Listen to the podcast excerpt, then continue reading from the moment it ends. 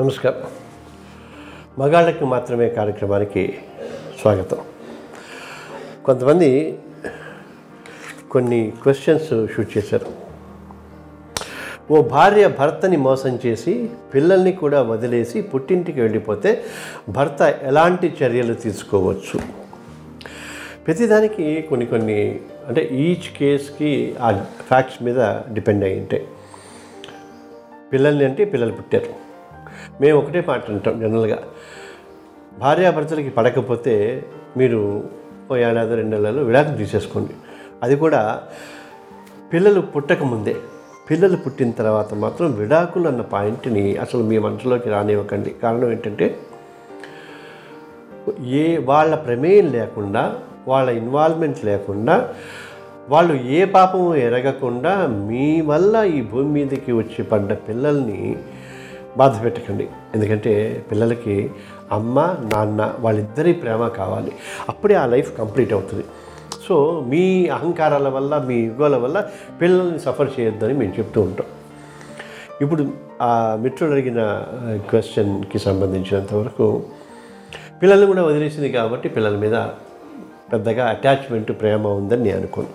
దానికి కొంతమంది ఎన్ని కారణాలు చెప్పినా కూడా నో. ఎందుకంటే తండ్రి ఇప్పుడు ఎవరో చెప్తారు సామెత. తల్లి చచ్చిపోతే ఆ ఇంకో తల్లి ఉండదు ఆ తల్లే. లేదా తల్లి చచ్చిపోతే తండ్రి పిల్ల తండ్రి అయిపోతాడని ఏదో సాగుతుంది కరెక్ట్. ఎందుకంటే అమ్మ లేకపోతే పిల్లలకి ప్రపంచం అంతా శూన్యంలాగా ఉంటుంది. అంత ఇంపార్టెంట్. అదే తండ్రి లేకపోతే వాళ్ళ పెంపకం కానీ వాళ్ళ మంచి చెడులు కానీ వాళ్ళ చదువు సంధ్యలు కానీ చూడటానికి అవకాశం ఉండదు. అందుకని పిల్లలకి సంబంధించినంత వరకు విడాకులు అనే కాన్సెప్ట్ వద్దు అనుకుంటే ఏ విధంగా పిల్లలు వదిలేసి వెళ్ళిపోయింది కాబట్టి రెస్టిట్యూషన్ ఆఫ్ కాంజుగల్ రైట్స్ అంటారు ఏ లాయర్ అయినా please come and join the company of our client అంటారు. లేకపోతే ఇతనంతటా ఇతనే వెళ్ళి అంటే ఇవన్నీ కూడా లీగల్గా వచ్చాం కాబట్టి ఇక్కడ దాకా వచ్చింది లీగల్గా వెళ్ళేదాకా పెద్ద మనుషులు బంధువులు వెల్ విషర్స్ వాళ్ళతోటి అన్ని వ్యవహారాలు నడిపించాలి. ఈ మధ్య లా ప్రకారం వెళ్ళకుండా లీగల్ సర్వీసెస్ అథారిటీస్ ఉన్నాయి. దాంట్లో ప్రీ లిటిగేషన్ కేసెస్ ఉంటాయి. అంటే లాయర్ని పెట్టుకుని వేలు లక్షలు అయ్యి కోర్టు చుట్టూ ఇన్ని సంవత్సరాలు తిరగకుండా డైరెక్ట్గా ప్రీ లిటిగేషన్ కేసుని ఒక లెటర్ రాస్తే కూడా వాళ్ళు తీసుకునే పరిస్థితి ఉంది. అద్భుతమైన కాన్సెప్ట్ అది. సో ఏదేమైనా కూడా భర్త పిల్ల భార్య మొగుడిని పిల్లల్ని వదిలేసేది నా భార్య నాకు కావాలి పిల్లల సంరక్షణ కోసము ప్లస్ నాతో పాటు నా భార్యగా ఉండటానికి అని చెప్పేసి ఖచ్చితంగా అతను ఆ కేసు వేయచ్చు.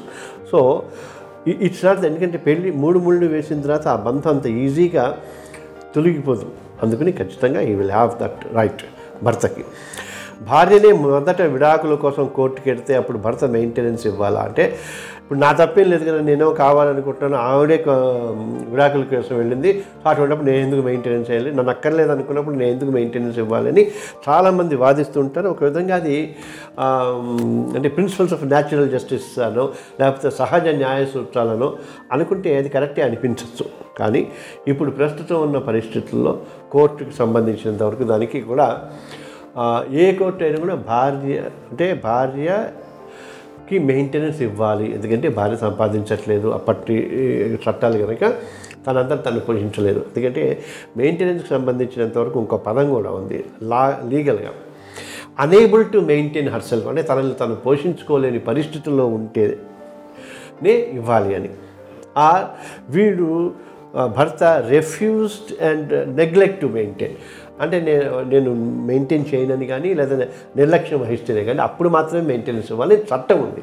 But unfortunately nobody is following that's different but ఈ చట్టాన్ని గట్టిగా పట్టుకుని నేను రిఫ్యూజ్ చేశానా అని ఖచ్చితంగా పార్టీలు కానీ లాయర్లు కానీ వాదించవచ్చు వాదిస్తే అభిప్రాయాన్ని డోంట్ గివ్ ఫాల్స్ ప్రామిసెస్ అని అనడానికి లేదు కానీ వాట్ లాసెస్ అనేది మాత్రం మనం గట్టిగా అడగాలి. ఎందుకంటే ఇటువంటి కార్యక్రమాల్లో చెప్పాలి. "ఆ, వింటలేదండి మెయింటెనెన్స్ ఎందుకంటే divorce wife is also entitled for maintenance అంటారు. అంటే విడాకులు తీసుకున్న భార్యకి కూడా మెయింటెనెన్స్ ఇవ్వాల్సిన బాధ్యత భర్త మీద ఉంటుంది. ఆ అమ్మాయి మళ్ళీ పెళ్ళి చేసుకునేదాకా బతికినంతకాలం ఇవ్వాలి.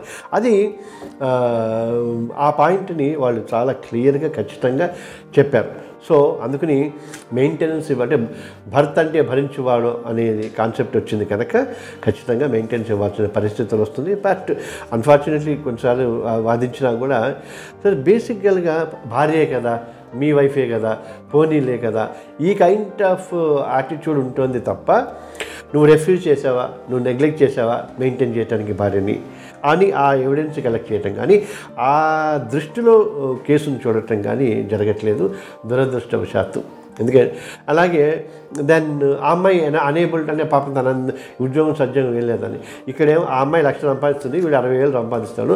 అయినా కూడా మే మెయింటెనెన్స్ ఇవ్వాలి అని చెప్పేసి గుడ్డెత్తు చేలో పడ్డట్టుగా వెళ్ళిపోతుంది. దాన్ని గట్టిగా ఖచ్చితంగా గొంతెత్తి అరవాల్సిన అవసరం ఉంది ఆ హక్కు ఉంది ఆ బాధ్యత కూడా మీకుంది. అండ్ అనదర్ థింగ్ మెయింటెనెన్స్ అని అన్నారు కనుక family court nineteen eighty four యాక్ట్లో lawyers are not entitled to appear in the court.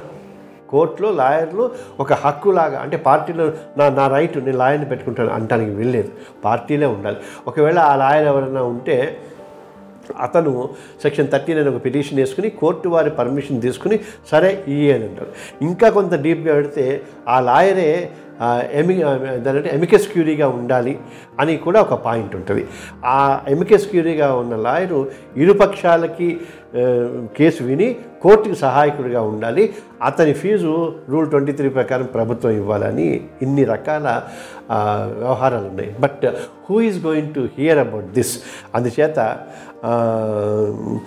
ఖచ్చితంగా మనం మెయింటెనెన్స్ ఇవ్వాల్సిన పరిస్థితి ఉంటుంది. కానీ చట్ట ప్రకారంగా ఇన్ని పరిస్థితులను దృష్టిలో పెట్టుకుని నో ఐ కెనాట్ గివ్ అని మాత్రమే అనొచ్చు అలాగా. ఏ? తర్వాత భార్యాభర్త విడిపోయి రెండేళ్ళు గడిచింది. విడాకులు కాకుండా వేరే పెళ్ళి చేసుకోవచ్చా? విత్ మ్యూచువల్ అండర్స్టాండింగ్ అంట.